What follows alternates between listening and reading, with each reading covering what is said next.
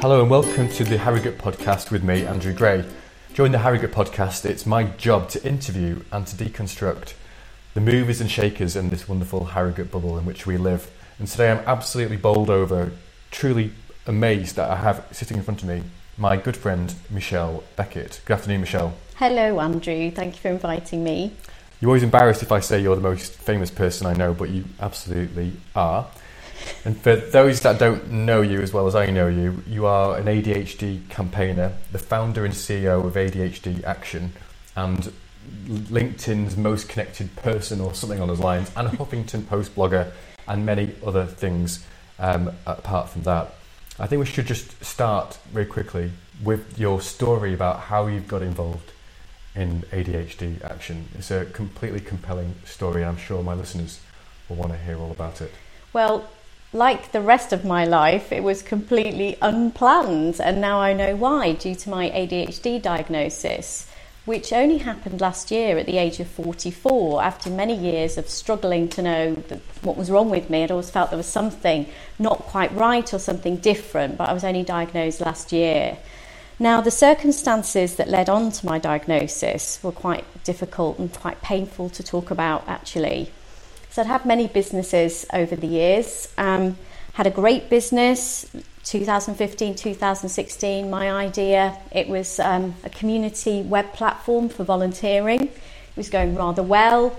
We got some big contracts with Costa and Legal & General, but sadly, it would seem I'd picked the wrong business partner, and that business relationship went sour through no fault of my own. Now, because I felt such a massive failure, because here was the great idea that I'd had that went wrong again, I found myself, not for the first time, in a very, very difficult state of overwhelm, and I was actually suicidal. And at the end of 2016, despite having a loving boyfriend who was about to move in in a couple of months' time, three amazing daughters and soon to have two stepdaughters. And this life that on Facebook that people looked up to I felt that the world would be so much better off without me and that I was a waste of oxygen essentially. And I got very very close to committing suicide at the end of 2016 now I don't know what stopped me but I did get help and I'm very glad, obviously, that I didn't um, commit w- what I was going to do. But I was involved with the crisis team, who were brilliant at Harrogate. Um, but sadly, as with any crisis, you have to be so poorly to get involved yes. with these services. Um, and we'll talk about mental health services later on. But at the handover meeting from the crisis team to the community mental health team, by then I was I was doing okay. I get into these states of overwhelm that very quickly but that don't last. So, which, which was a clue to my ADHD because I'd previously been misdiagnosed, as I now know, with a mild form of bipolar disorder when I'd been suicidal before. And because I get very spirited and engaged with my work and a bit of a workaholic when I'm in a groove, people thought that was, you know, being slightly hypomanic as you do with bipolar. So, ADHD is often misdiagnosed. But one of the crisis psychiatrist said to the community team, I think Michelle's been misdiagnosed with bipolar. Wow. Please, can we refer her for an ADHD diagnosis? I think she fits all of the criteria for adult ADHD. At the age of 44? At the age of 44. Now, this wasn't the first time that ADHD had cropped up, and I'll tell you about that later. So, engaged with the community mental health team. By this time, I was feeling really, really guilty that they were coming around to my house to check I was okay because I was fine. And I'm thinking, this is a really stretched service. I said, I even said to the nurse, I said, look, you don't need to be here. Please go away. Please, will you go and see somebody that really needs you? I'm fine. All I need is that referral for the ADHD diagnosis that the crisis psychiatrist talked about. And he said, well, I've spoken to the community psychiatrist and she saw you three years ago and she doesn't think you've got ADHD, so we are not referring you. Okay. By then, I'd done a lot of reading on adult ADHD and I tick nearly every box that there is. What are those boxes, can I ask? I well, don't know. Yeah, I mean, I learned a lot about ADHD um, from then on when, when it was mentioned. But ADHD is very common, so it affects about 5% of children, about 3% of adults, probably more. So it's common, it's chronic, and it's a neurodevelopmental condition that affects the way the mind works essentially. So it's a different form of thinking, the brain is structured differently, and the brain takes up different forms of neurotransmitters like norepinephrine and dopamine. I'm getting a bit scientific here, differently. Um, so it's interesting, but it can affect people in different ways. So some people present with a hyperactive form. So this is the classic form that people think of with yes. mainly a boy who's a bit fidgety, misbehaves in class, etc. But it also affects attention. Now they say it's a deficit of attention, but actually it's a little bit like a lack of control of how your attention is uh, directed, if you like. So I like to describe it as having about a thousand browser tabs open uh, on my computer. And your mind flicks between them without permission sometimes. You think, why am I on this browser tab? I really wanted to be on this browser tab. But it's an interest based nervous system. So, somebody with ADHD, if they're really interested in something, you cannot tear them away from something. So it's it's almost like having a Ferrari brain with bicycle brakes and a steering wheel that's a little bit wonky. And that was um, Dr. Hallowell in the United States that came up with that phrase, who is a doctor with ADHD himself. So we've got some people presenting with hyperactivity with ADHD, some people presenting with the difficulties with attention, and impulsivity is an issue as well. So you can interrupt people, you can jump in without thinking. So you can sometimes do silly things, which is why a lot of people in prison have ADHD if they, they can't control it. But also, there's an emotional aspect to it. So, there's a lot of evidence to suggest that people with ADHD feel things more passionately. So, they, they, they feel highs more. So, you can watch a film and I'm really swept away with it the highs and the lows. You know, I'm crying, I'm laughing, I'm really feeling what the characters on the film are thinking and doing. And I love that. So that difficulty in controlling your emotions is is quite a challenge. And often people with ADHD, because of the way they've lived their lives with just feeling a bit rubbish about procrastination, I'm a bit disorganized, I'm a bit you know, my desk is a complete mess. I'm losing things um, a lot of the time yet I'm always coming up with new ideas, new ideas for businesses. I can think very quickly, I can think on my feet. So there's huge benefits to having it, as well as the downsides of having that extra emotion and those swings of emotion um, that can really hurt sometimes. But the problem is, if it's unrecognised, it can cause this secondary damage. So it's a little bit like type 2 diabetes. Having high blood sugar in and of itself doesn't cause the damage to the body. It's the long term effects of that high blood sugar. So, having ADHD in and of itself is not a problem, but it's the long term effects on your well being and your mental state. So, most adults, if they're left for years, end up about 79% in fact of people with ADHD if they're left into adulthood with some form of anxiety and depression and often this state of overwhelm because your brain is so full all the time, so full of ideas, full of information, going over stuff that's happened, you find yourself really overwhelmed, which is where the, the suicidal issues sometimes come in. But that state of overwhelm can pervade into every day, and it did with me until my diagnosis. Michelle, I have a challenging question at this juncture, if I may. Yes. Some of the signs or symptoms of ADHD seem actually an advantage? Is it something that you would turn off if you could? Absolutely not. And this is quite a challenging question because there's a lot of clinicians will say ADHD is very, very impairing. People struggle to stay in jobs. They struggle sometimes with relationships because they speak impulsively and they're oversensitive, etc., etc. But I would never switch mine off, and I don't know many ADHD people who would because you can be incredibly entrepreneurial with it, incredibly creative. I have I can think on my feet. I have these ideas all of the time. And there's an entrepreneur in Australia with ADHD who basically suggests it's an unfair advantage and it's like superhuman powers. And sometimes I do feel that I can think more quickly than other people.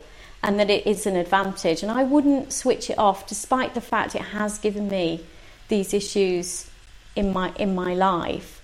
So incredible challenges, but the problem is it's stigmatized horrifically in this country. So many people don't understand what it is. And it took me 24 years from when I first presented to the GP when I was at university with anxiety and depression to get a diagnosis. And I had to pay privately for that diagnosis because after I was refused the diagnosis by the NHS team in the community, I thought I really need an answer here. I need to sort this out.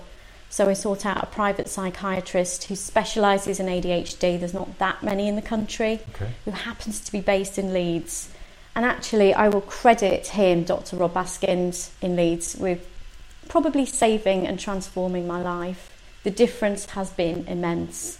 Learning about the condition and how I work has just taken away the guilt that I've had about how I am. Why why can't you do your VAT returns on time when everybody else can? You know, why are you like this? Why did you go out with that bloke? Why did you form that business relationship with that business partner? Um, interestingly, low self esteem can impact people with ADHD, and I tend to find I'm not very good at checking whether an individual is the right person, so I'm more concerned with impressing them so they don't find out that, that actually I'm a little bit messy, you know, behind the curtains of my mind than actually checking out if they're a worthy person. But I'm getting better at that. So the diagnosis itself was transformative, but actually the medication has been completely mind blowing. Can I ask you what medication you're on? Yeah, I'm on um, an amphetamine based medication, which sounds quite counterintuitive, It but it's actually very, very calming. But what it does is it just normalizes a lot of the neurotransmitters in my brain, so I'm more able to focus. But an absolute revelation when I took it. I mean, Rory Bremner, who's one of my patrons of the charity Wow. ADHD Action, he was only diagnosed in the last couple of years with his ADHD. And when he first tried medication, he described it as going from Radio 1 techno in his head to classic FM, which is a really good analogy, except I would say more the carpenters Oh, just this sense of serenity and well-being. And I think the first couple of days I was a little bit dis- disconcerted on it, thinking it's a little bit quiet up there. Normally I'm used to my head being so full of everything all at once. How am I going to be able to think on my feet if I haven't got a lot to draw on? It just felt like I'd you know, come out of a spa or, you know, done three hours of yoga. My head was really quiet, like a calm sea. But actually, my thoughts were all still there. They were just more ordered. And I was better able to cope. I was so much less tired, less overwhelmed. Everything just seemed to fit into place. And I just thought, wow, this must be going towards what normal people feel like. And when I pointed that out to a friend, she very rightly said, Well, how do you know what a normal person feels like? And of course, I don't. But I'm still me. I still have that creative edge. I still have that um, impulsivity. And I'll explain how I formed the charity shortly, which is all based on impulsivity.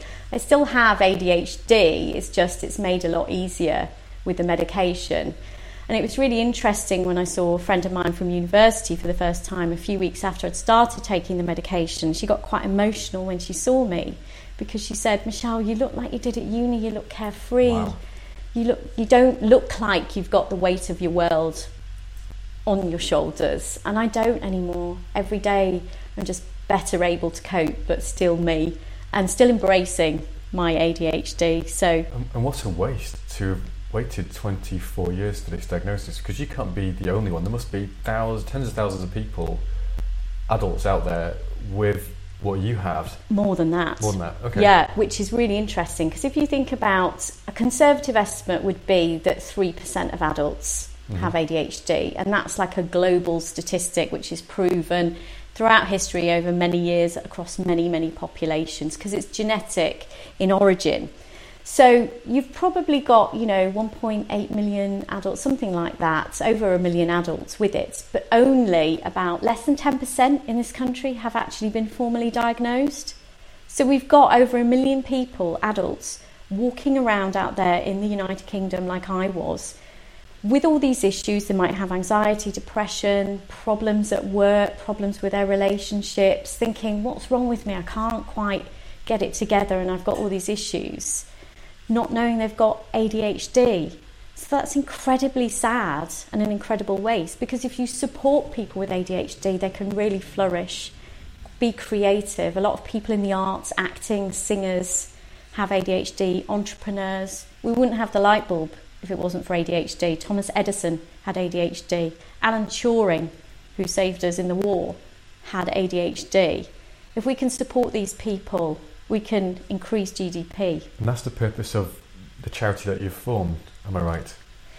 It's one of the purposes. There's an awful lot of issues to fix. So, number one, we have an enormous stigma in this country, a misunderstanding. So, if you ask anybody on the street what ADHD is, most people won't know what it is or they might have a mental image of you know a badly behaved child at school throwing chairs around that's got special needs which is not the case because a lot of people with ADHD can be incredibly bright and they don't fail at school and they don't have special needs so there's stigma and misunderstanding so there's educational work to do with teachers with GPs with social services with prison prison officers with police officers, the general public, just to embrace ADHD and understand it.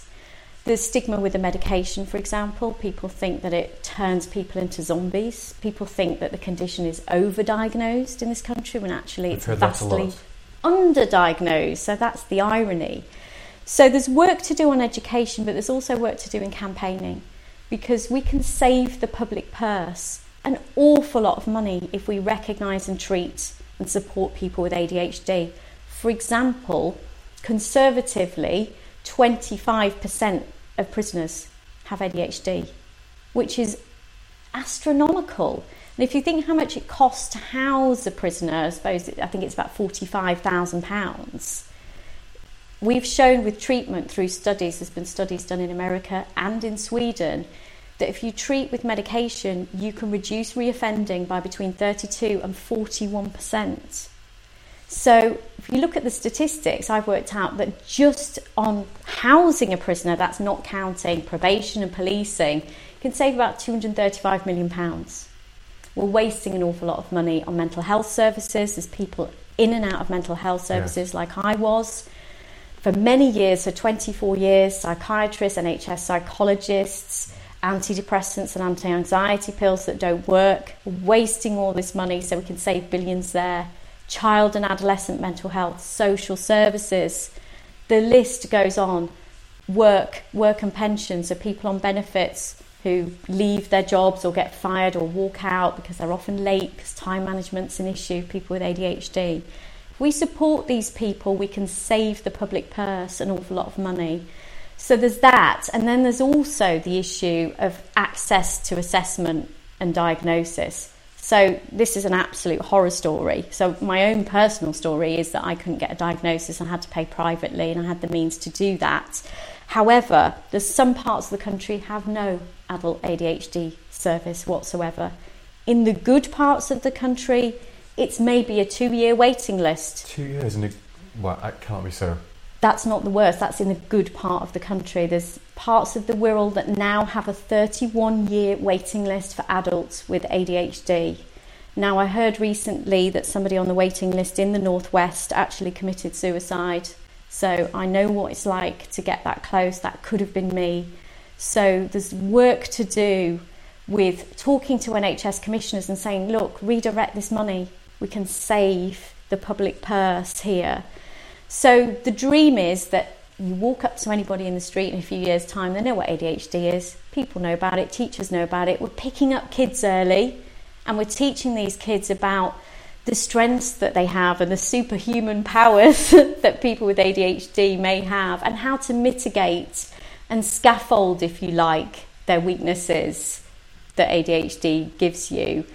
And this is the dream that nobody has to wait for diagnosis or treatment. So there's various ways I'm doing that, and I've only been going a few months with the charity, but we're making some headway already.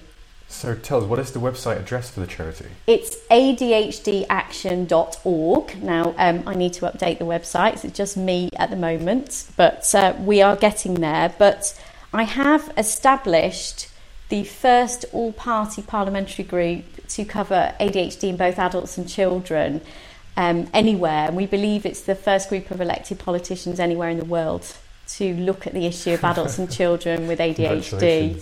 And that, thank you. Um, I am proud, but the problem with people with ADHD is we're never really proud because we're so restless, we want to get things done. I'll be proud when a lot of stuff is fixed and we're getting there, but we've got a lot of MPs on board from both parties and people are listening, so we're making real progress. And with this all parliamentary group, how is your charity going to impact upon that group to influence the country, the wider country? Well, we run what's called the secretariat, so so we basically provide the, the, the work behind it. So I will provide subject matter for the all party parliamentary group. I'll provide experts. So I've got a huge network of experts now, clinicians, academics, um, people to, to vouch for ADHD service users, people with ADHD that have been in prison, that we can just draw upon, bring them into Parliament to, to give their testimony and to give their story. So that's how we'll help, and to just give data, research, etc. So we can help steer this and say to the politicians that are on board, this is the issue. Who are we going to bring on board to help change this? And it's already starting to happen. We're already starting to, to see some movement, see some changes, and people listening. And how can people listening to this podcast, people know you, how can they help this very worthwhile cause? Well, donations are always welcome to help, but it's just learning about ADHD. I've got to put some information on the website about ADHD, but there's a wealth of information out there. There's a little bit on there for now. But also, if you're an employer, for example, you're bound to have a lot of staff with ADHD that possibly have some issues. They might get in late, they might have some mental health problems. There might be these brilliant people that have great ideas and really tenacious. And it's about learning to support your staff with ADHD. So we've got an employer program called the Attentive Employer Program to support people in the workplace. And it's all about thinking, okay, who do I know that might have ADHD? How can I help destigmatize this? And what can I do to help Michelle? Because I'm just starting up. So if you've got any ideas or contacts or any ways that you can offer your skills even. So I'm looking at building a community platform for, for buddying systems for people with ADHD to help each other.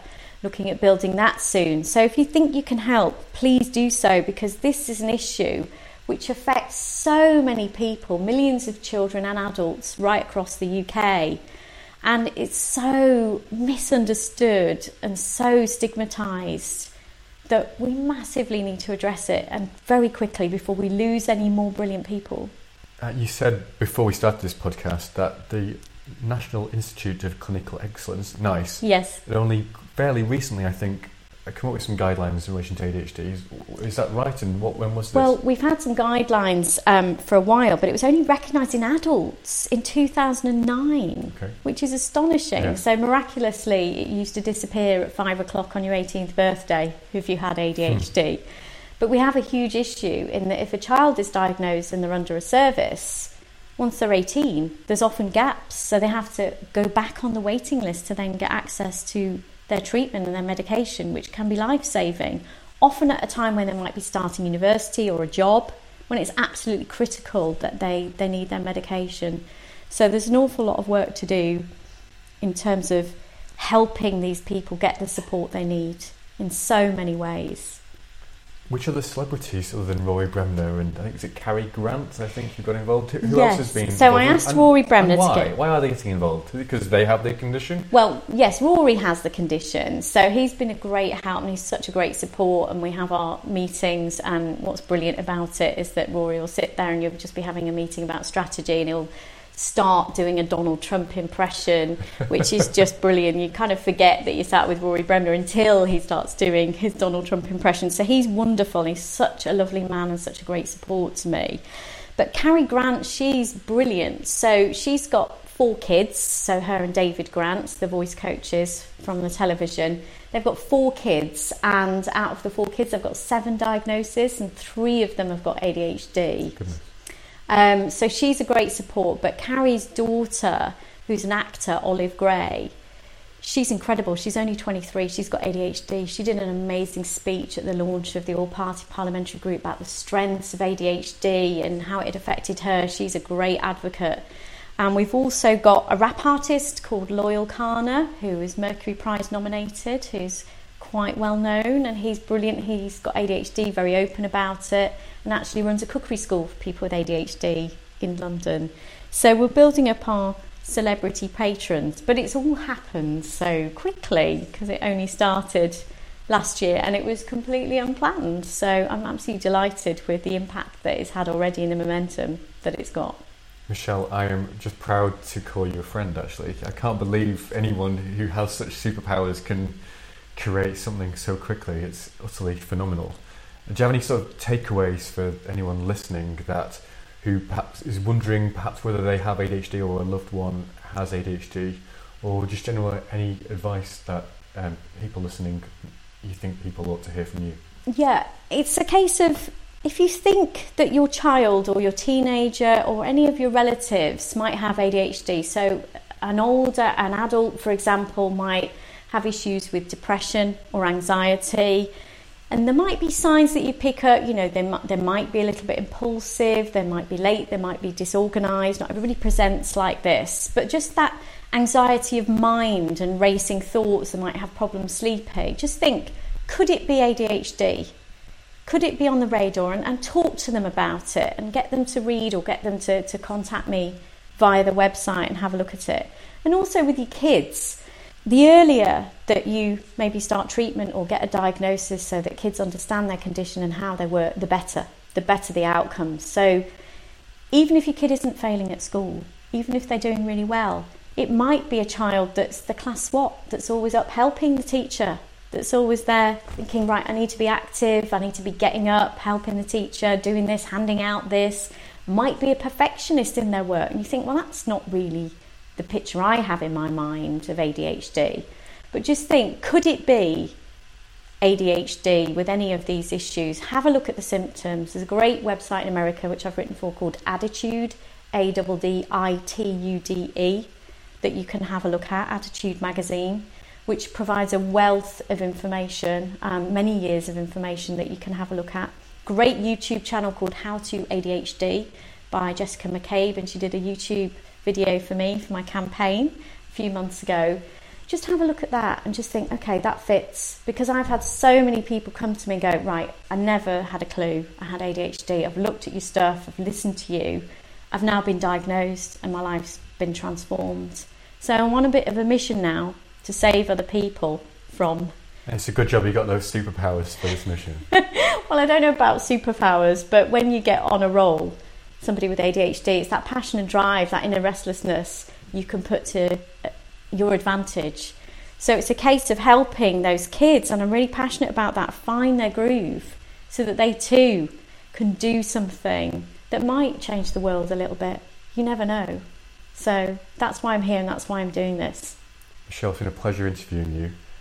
How do people connect with you? Remind us the, your website again and also your LinkedIn. Yeah, so it's Michelle Beckett, and the website is adhdaction.org. But we have Facebook page as well, ADHD Action, Twitter at ADHD Action, and I'm on at Michelle Beckett. But please do get in touch with any ideas, suggestions, or if you want to connect me with people, because we are just starting out as a new charity, but it is going really well, and it's just an absolute pleasure to do. And ironically, all those years where I thought I was a failure now I'm using my ADHD, which I hid for so long, to help other people, and I'm really humbled by that. I really am. Thank you, Michelle. You're anything but a failure. Thanks for coming in. Thank you, Andrew. That's great.